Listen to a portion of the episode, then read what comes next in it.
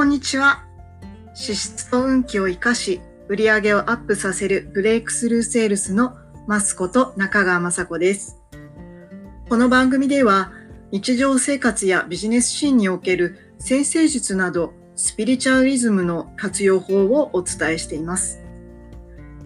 え皆さんは日々ビジネスや日常生活をよりスムーズにさせていくためにどのような工夫をしていますか？私はあるきっかけがあってバリバリのキャリアウーマンをしながら先生術で様々なビジネスシーンを読み解くようになりました。時代の流れ国家の流れ企業を含めた経済の流れそしてその環境下に置かれる個人の運気です。これまで多くの方を鑑定させていただいた経験をもとに皆さんの未来夢を実現するために有効な情報をお届けしていきます。番組の最後には特典もご用意しています。ぜひ楽しみになさってください。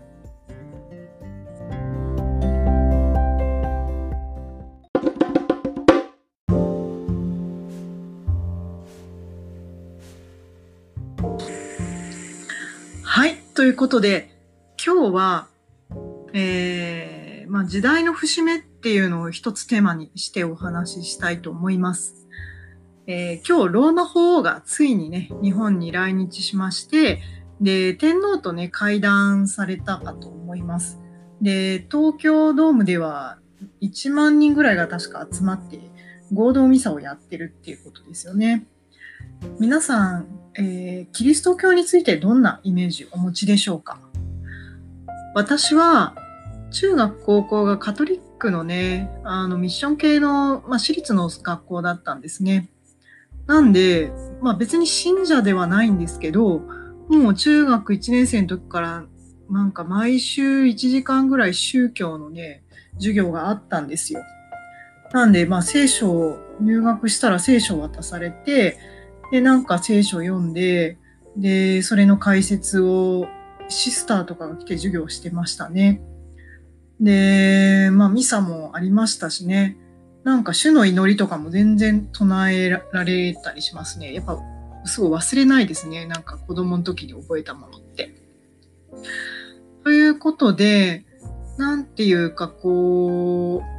う、まあ、身近なものっていうよりは、なんか知識としては持っている分野ではあるんです。で、まあ、その、今ね、この度、その、ローマ法が訪日されたっていうのは、まあ以前にもね、何度か戦後被爆都市にも来ていただきましたし、まあそういう来日の機会っていうのはあったわけですけど、天皇と会見をするっていうのは、ある意味世界中から注目されている出来事なんです。で、あの私もそうなんですけど、大人になって自分で、こう、この世の中の仕組みとか、やっぱり、うん、まあ、入り口は陰謀論とかそういうところからでしたけど、やっぱりなんかこう、経済の仕組み、政治の仕組み、国家間安全保障の仕組みっていうのはなんかこう、ね、学校で習う歴史ってうさんくさいなと思って、大人になって自分でまあ調べるわけですけど、その国家間での決め事っていうのは、まあ、総理大臣とか、そういう各国の首相とか大統領がやってるっていうのは、まあ、いわゆる代理人であって、えー、ハンコの権限持ってるっていうのは国王なんですね。だから、日本が何か条約を調印するだとか、何か決め事をするにしても、結局は日本の国事として、えー、行われているだろうっていうのが私の今のところの理解です。ですので、その、表向きこうマスコミでまあ、出生がこう決めたとか、ああだらこうだらっていうのはあるんですけど、本当に大事なことっていうのは、国事に関することっていうのは、実は、えー、首相にも、どこにもある意味権限はないっていうことだと思います。その天憲法においては天皇っていうのは象徴として扱われてはいますけれども、国際関係はそれではえ成立しないので、え条約だとか貿易だとか、国としてやっぱり決め事として、到底されていることなので、一番誰が総責任者であるのか。って言ったら、象徴であり代行者とし、象徴であってその象徴に対する代行者として、こう政治家っていうのは動いてくださってますけど、結局はまあまだやっぱりこう天皇であったり、世界中の王族の中でのこう世界っていうのは秩序を保とうとしている仕組みがこの地球の仕組みかなというふうに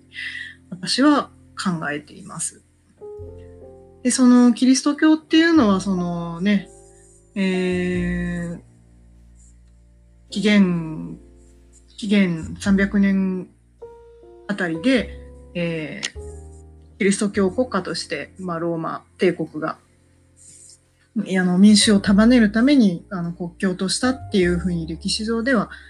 なってますけれど、その今私たちが知ってるキリスト教は本当のキリスト教なのかっていうのもありますし、うん、やっぱりなんかあの聖書に書かれていることの本質っていうのは何なのかなっていうのは、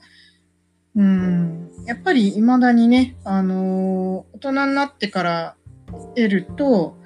また改めて違うね、あの、単なる知識ではなくて、まあ、すごくこう歴史的ないろんな意味でこう気づかされることっていうのがやっぱり未だにあるわけなんです。で、その、あの、2000年間の一つのこう時代をね、引っ張ってきたのがキリスト教なんです。私たちが今、西暦って使っている時間軸って、一応キリストが誕生しましたっていう日を起点にしていると言われています。まあ本当にそうなのって言いたくもなるなるんですけど、でも日本って明治、明治失礼しました。戦前までは本当当たり前のように退院歴を使っていましたし、じゃあいきなり敗戦を迎えて戦後、さあ、太陽暦で西暦中心にやるぞってなったとしても、その、今だ、その、なんていうんですかね、農村だとか、いろんなその、法人の行事ごとでも、退院歴をベースにやってたので、いきなりこう、えっ、ー、と、旧正月をやっぱり当たり前に一生懸命祝うだとか、いきなり年末の12月31日が年末だって言われてもみんなピンとこないとか、やっぱり十数年はそういう時代が続いたというふうに言われてます。で、でもその世代が3世代積み重なると、もう古き歴史っていうのは封印されていく。これが歴史の法則なんですね。で、これをアメリカの研究機関では、もうその軍事戦略的にそういうのはちゃんと研究されて、3世代、まあある意味こう歴史を塗り替えようと思ったら、あるいはその国のアイデンティティを塗り替えようと思ったら、3世代やってしまったらもう変わってしまうというふうに言われているんですよね。それは歴史の事実も含めて封印することも可能だし、言語的な部分も封印することが可能だしっていう。まあ、それぐらいやっぱり、その、敗戦するっていうことと敗戦後の社会秩序を握るっていうのはすごい影響力があるわけなんですね。ただ、じゃあこのその敗戦後の秩序のこうある意味延長線上に、まあ別にそそのね、うんまあ、望んできたのかどうかは置いといて、まあその今私たちっていうのは自分のあるべき時間と空間を選んで、今、あのその年齢で今この場所にそれぞれが降り立って、この地球という場所と日本という場所で一生懸命生きてるわけですよね。で、じゃあその今がどういう時代かっていうと、そのキリスト教の2000年続いた歴史が、まあいよいよ転換していくという象徴が、まあ、この今回のローマ法王と天皇の、ま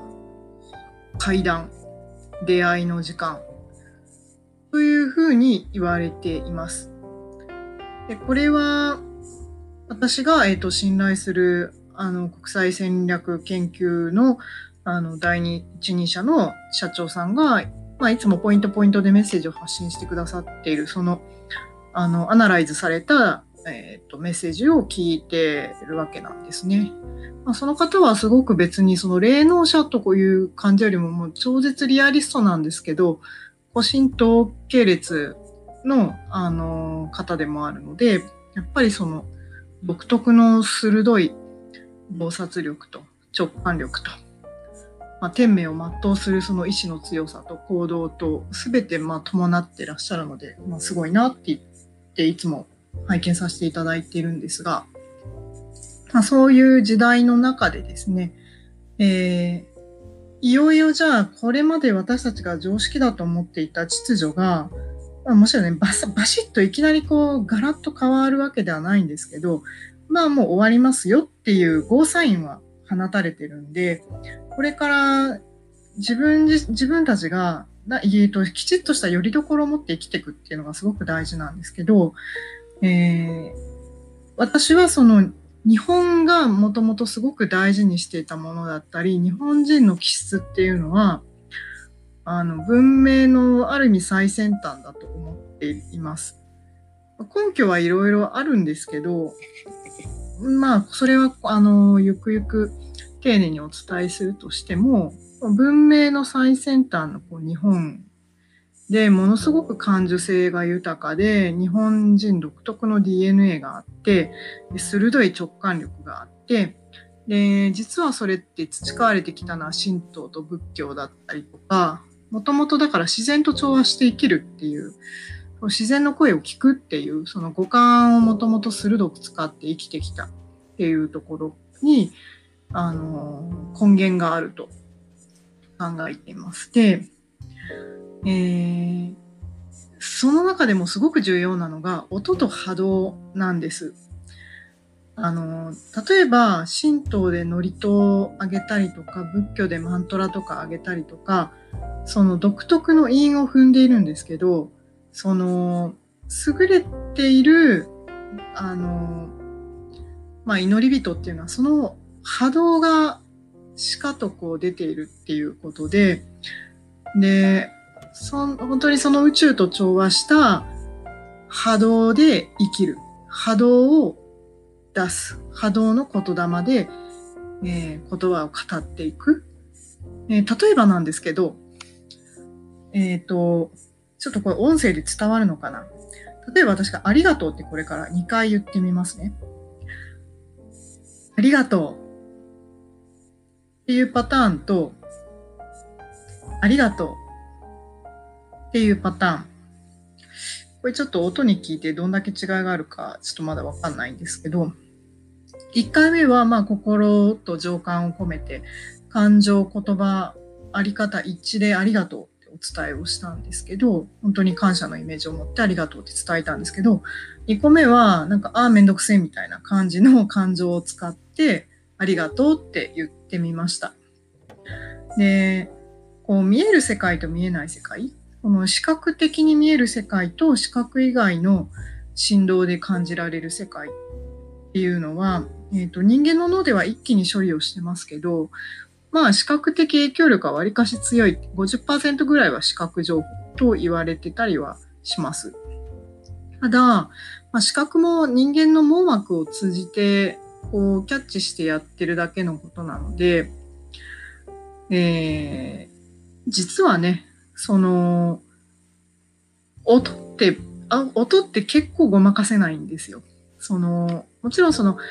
えっ、ー、と、騙されるってこともあるとは思うんですけど、その音を聞くだけで、その違和感があるのかないのかとか、その音の、音の奥にどんな本当のその人の本心が隠れてるかっていうのは、じーっと観察すれば、やっぱりわかる。それはその音を聞きながらも皮膚感覚も通してキャッチングしてるからなんですね。だから人間って本当に究極嘘つけない。すべての生き物っていうのは調和してるし、波動はつながってるし、振動を放ってるし、それは伝わっていくものなので、まあ、そういう意味でね、この音声を通じてお伝えしてるっていうのは私はすごく本当に深い意味があるなと思ってるんですけど、音と波動なんです。だから瞑想したりとか引き寄せの法則使うもまあ構わないと思うし、えーと、未来を想像するとか宝地図作ってみるとかうん未来のその自分のピクチャーをいろいろこう切り取ったりとかしてノートにスクラップしていくもいいし、それをこう日記のようにね、あの未来日記を書いていくとかでもいいんですけど、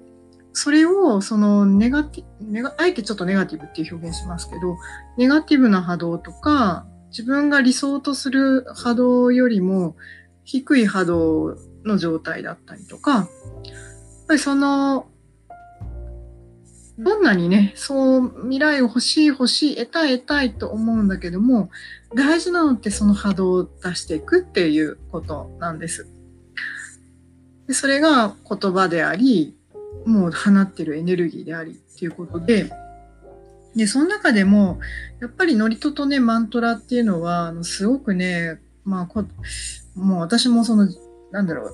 ちゃんと研究したことはないんですけど、やっぱりその、その、大和言葉自体もね、結局、うん、史実で残ってる限りでも、まあ最低少なくとも約3000年ぐらいは生き残っている音なわけなんですよね。母音と子音。で、まあそのさらに、えー、その歴史が真実かどうかわかりませんけど、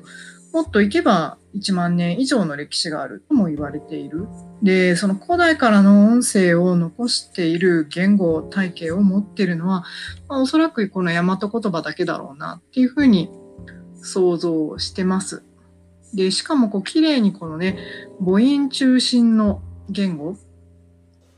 でこう死因を持っている民族っていうのは死因が強い民族っていうのはやっぱりわりかし狩猟民族でひそひそ声を使わなきゃいけなかったんで死因が発達したっていうふうにまあ言われてますよね。うん。まあそういう感じでね、言葉と音ってものすごい奥が深いんですけど、その、日本語って、日本語を表音文字、表意文字で縦読みすると一番脳が活性化フル回転するって言われてるんですね。右脳左脳両方使ってるっていう。横書きだとちょっとやっぱ弱いみたいです。縦書き。だから縦読みの朗読ってすごい脳フル回転するんで、脳トレにはめちゃめちゃいいって言われてるんですね。で、ちょっといろいろ取り留めないんでまとめていくんですが、えー、音と波動。で、日本語。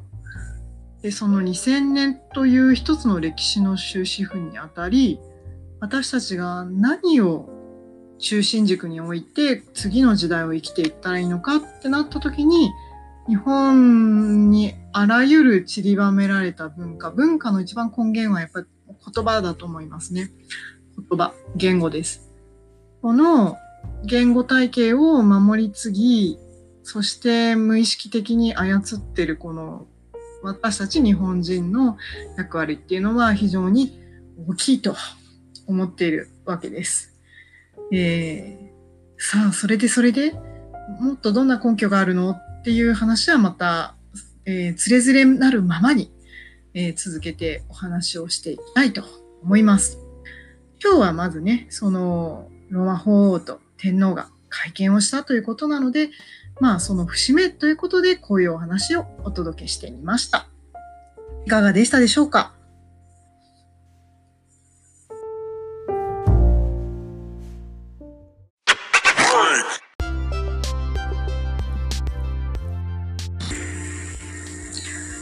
さて、今日も最後までお聴きいただき誠にありがとうございました。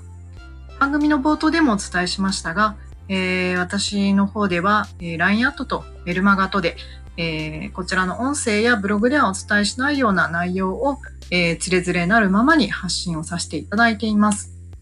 ぜひ、えー、興味ある方はご登録いただけると嬉しいです。えー、ではね、また、えー、もっともっと超絶スピリチュアルの話をしていくか、こう、100%エンジン全開になるか、えー、私も徐々にこうギアを上げていけるのが楽しみです。今日も、えー、お聴きいただきありがとうございました。ぜひまた次回お会いしましょう。バイバイ。